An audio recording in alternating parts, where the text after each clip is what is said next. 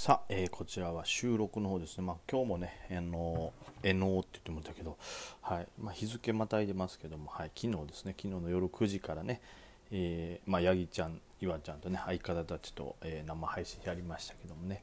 まあ、株の話をね、なんか逆にこうしてないとね、なんとなくむずがゆい気持ちになりましてですね、ま、ちょっと夜遅くですけど、はい、質問回答させていただこうかなと思います。えっ、と、いただいてる質問は、えっ、これですね。ペヤング岡本さんですね。すいません。いつもありがとうございます。えー、梅木さんお疲れ様です。えー、休日失礼します。全然全然お気になさらずですよ。まあ、起きてる限りというか、はい。命ある限りは喋りますからね。で、ただちょっとあの、せあの洗い物が溜まってるんで、ちょっとね、洗い物もやりつつ、えー、読ませてはいただきますけどもね。はい、えー、金曜日のトレードでシンクレイヤーをツリートされておりましたが朝の寄り前の気配からウォッチされていた感じでしょうかと。朝の寄りつもまだなかなかうまくいくことが少なく取れても少しの値幅しか取れなかったりします。まあまあ朝のね特に寄りつなんかはそういうもんですよ。あんまり値幅取れなかったりしますよ。で今年なんかは特にね去年はそこから伸びるということがめちゃくちゃありましたけどね。はい、焦らずですね、えー、スピード感についていけず急激なギャップアップをただ見ているだけのこともあります。えー、精進していきますということですね、えー、よろしくお願いしますということで、まあ、シンクレイヤーに関しては、まあ、さらにその前ですね、決算自体がまあ良かったんですよね。はい、まず決算自体が良かったっていうのが、えー、自分の中の第一であります。もう今んとこ出た多分小型の中ではかなりいいんじゃないですかね。トップクラスの決算だなっていうことで、まず注目をしておりました。で、まあ、その上で、まあ、よりの気配ももちろんチェックをしていたんですけども、まあ、これもねいろいろあの戦い方というかもちろん何て言うんですかね前日、まあ、この場合は決算が良かったんで、えー、前日とかねとにかく朝までにある程度目をつけてたっていうのはあるんですけどもさらにその銘柄が、えー、まあ、よりの気配で、まあ、これぐらいいいものでね人気が出てないってあんまりないんですけど、まあ、1個裏付けになりますよね。このあちゃんとこう注目度が高い銘柄なんだなというのは見れると1個裏付けになるんですけども、まあ、その、えー、シンクレイヤーがですねその何と言ったらいいですかね、まあ、朝の気配もですけど、まあ、ギャップアップはギャップアップだったんですけども気配を見ながら、まあ、そしてそのね、よりからの動きがどんなもんかっていうのを見てたんで一番最初の朝一の時点ではまあ入れない状態だったんですよね。あのちょっともし記憶が違ってたらすいませんですけども。まあ基本的にはそのえー、っとそうですね。見て今見返してますけどはい、まあ、ギャップアップしたとこから始まってですね。まあ、あとはその後の勢い次第でねどれぐらいになるかっていうのが僕もしっかりはこう見つけられてはなかったんですけども酔った後にねまあいずれにしてもまず高決算で狙われるっていうのがだろうっていうのがあった上ででまあよりまあそこそこ高かったとしてもこの勢いなら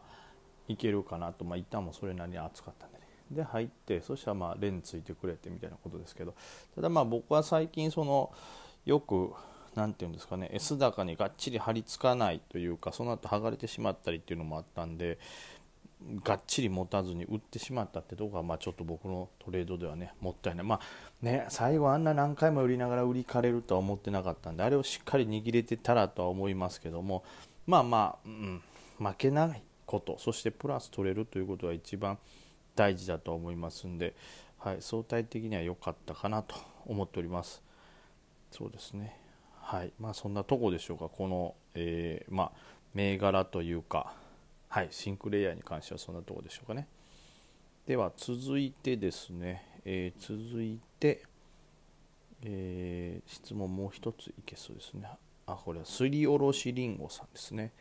これはなんかちょっと難しいな哲学的な感じですね。いつも楽しく聞かせていただいております。また最近多くなったライブ配信もアーカイブから聞かせていただいております。すいませんありがとうございます。なかなかねライブ配信の方はこういわゆるコメントに反応してりしてこう間延びした感じになってるんでね後々から聞くのは大変かと思いますけどもありがとうございます。梅木さんにお聞きしたいことがありますと、えー、日銀はなぜ株を買うのでしょうか？かっこ ETF とね。以前梅木さんは株はおもちゃのようなものだとおっしゃっていました。おもちゃ。おもちゃというニュアンスがちょっと僕もね言ったもののちょっと忘れてしまっているところありません、すいません。これは申し訳ない。えー、全くその通りだと思います。よくネットでも株価は実体経済と剥離していると言われますし、えー、国民も株価が上がったからといって景気や暮らしが良くならないことは分かっています。しかし株価なんて、えー、まあ、一種の錯覚のようなもの、つまり株価なんて一種の錯覚のようなものだと思います。ですが日銀は株を買います。なぜなのでしょうか。もっと苦しい暮らしを強いられている人にお金を使う方が景気の錯覚のためにお金を使うよりもっと有効な使い方だと思います、えー、長文で大変申し訳ありませんが数日考えても答えにたどり着かないのでお聞かせください。よろしくお願いします。まあこれはね正直とそのなんか単純に株のトレードとかっていうことよりも、まあ、その経済学ってことになってくるんで、まあ、正直なところ僕もはっきりした答えは分かんないです。これがもっと経済学に詳しい方、え、ちゃんとね、まあ、大学で学ぶことなんかどうかも分かんないですけど経済学に本当に詳しい人であれば、まあ、そこにはいろんなこういうふうな理由で株買ってるんだよっていう正解があるのかもしれないですしでなんか逆を言えば正解がないものかもしれないね、まあ、ツイッターとかね、まあ、他のニュースもそうですし他の何て言うんですかねえー、なんかね人々のこう意見とかも聞いててもそうです。こうやって割れるんですよね。いわゆる日銀とかがこうやって株を支える方がいいのかっていう理論もあればなんかねそれこそその給付金の方にそんな金を回せよみたいな話もあったりしますけどこれはだからね多分人によって答えがなかなか見つからないとか経済学者の中でも意見が割れるようなちょっと難しいことなんじゃないかなとは思っております。でその中でですよ、まあ、自分なりにというか僕なんか本当にね高卒どころかねまともに卒業したのは保育園だけのも本当保育卒レベルのやつですからあのもっと的外れなことを言ってるとも思いますけど、まあ、自分なりにちょっと思ったことということでね。だからまず日銀が株 ETF を買うというのはなんかまあいくつかまあ意味はあるんでしょうけどそのまあいわゆる実体経済ではないとは剥離していたりとか全くそれとはちょっと、まあ、全くってわけではないですけどそこまできれいに連動しているもんでもない、えー、株だとするじゃないですか、まあ、だとしても例えば株価が本当にがっつりとすごいペースで下落すると人々ってね、まあ、少なくとも投資をしている方々そして投資をしている、まあ、そこには企業もありますんでその企業そしてその、えー、投資をしている方個人っていうのがまあやっぱり少なくともとんでもないダメージを受けるということがあると思うんですよね。まあ、の市場市場への ETF 買いがないともっとパニックで下落したりというでもっと乱高下したりというのが続くと。でそうなるとそこで、えー、パニックを起こした人が、まあ、そのちゃんとトレードできなくなってデフォルトが起こるというか、まあ、借金をそこで抱えてしまうと。でそれがいわゆる連鎖につながって、えー、そこで起こったデフォルトとかが、えー、まあまあつながりつながりで、まあ、もうちょっと遠くのところのものも破綻させるみたいなことになってより市場だけでなく経済が混乱するということにはなるのかなとまあ剥離はしてるんでしょうけど実体経済とは。とはいえつながりが全くないものではないというかもちろん密接に、えー、ね、世の中の経済とはつながりのあるもんですからそこで混乱が起こって大きな下落とかが起こるとパニックが起こってその影響っていうのがまあ、実体経済にも出てくるはずなんですね。それで例えば投資の会社であったりとか、まあ、個人でも資金がすごいショートしてしまう人でそれで借りてるお金返せないとかなんかそういうことがつながると、まあ、少なくとも実体経済にもそれが連鎖するとより恐ろしい流れが起こると。でまあ実体経済の、えー、何でしょうねその資金の流れっていうのもたくさん流れ流動性が高ければそれだけ経済が動いていろんな人が潤うというか、えー、不安感なくお金を使って、えー、全体がこう、ね、いい循環になるんでしょうけどその中の一つに例えばその株式っていうものがあってそこで資金を持ってる人たちの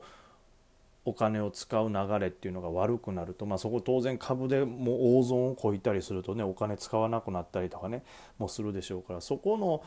えー、株式の経済っていうとこのお金の動きが悪くなる事態実態だけでも、まあ、実体経済の動きがより悪くなるという影響があるのかなと思うのでまあ株式というかその株自体を国、まあ、日銀が買い支えて、えある程度落ち着かせるっていうのは、まあ、実体経済にもある程度良い影響が与える、えー、良い影響を与えるようなことじゃないかなと僕は想像してるんですね。でまああとはまあ何ていうんですかねいろんな政策の中で当然そのね国は国で他の経済的な、えー、援助とかも支援とかも、まあ、していると。それと並行しての日銀のその ETF 買いだったりするんで、まあ、それは必ずしもそれが日銀の ETF 買いしかしてないっていうのであればまたちょっとねちょっとバランス悪いのかなとは思いますけど、まあ、他のこともした上で、えー、株価、えー、株の世界投資の世界を支えるということがまあそうなんていうんですかね遠遠回り多少遠回りなのかもしれないですけど実体経済を支える一因にもなってるのかなと。でまあ、他のことは他のね、えーと、国の機関であったりとかが、えー、支えるというのが他の機関の仕事でしょうから、まあ、日銀に関しては自分の担当する、まあ、そういう経済的なところ、まあ、できるところで言うとその株なんでしょうけど株の ETF 買いで、えーまあ、日本全体の経済社会が混乱しないように動くというのが、まあ、日銀の仕事だから日銀が買ってるのかなとは当然思いますけど。まあ難しいですよね、その本当にこれ、ね、僕も思いますけど、じゃあ給付金出しまくったらいいのかっていうと、それはそれでね、今のアメリカみたいに働く意欲がなくなりすぎると国力も下がって、後々めちゃくちゃ困ることになりますから、ただインフレとは違ってね、まあ、少なくともそうやって ETF を買うということは、遠からず実体経済も支えているということだと思います。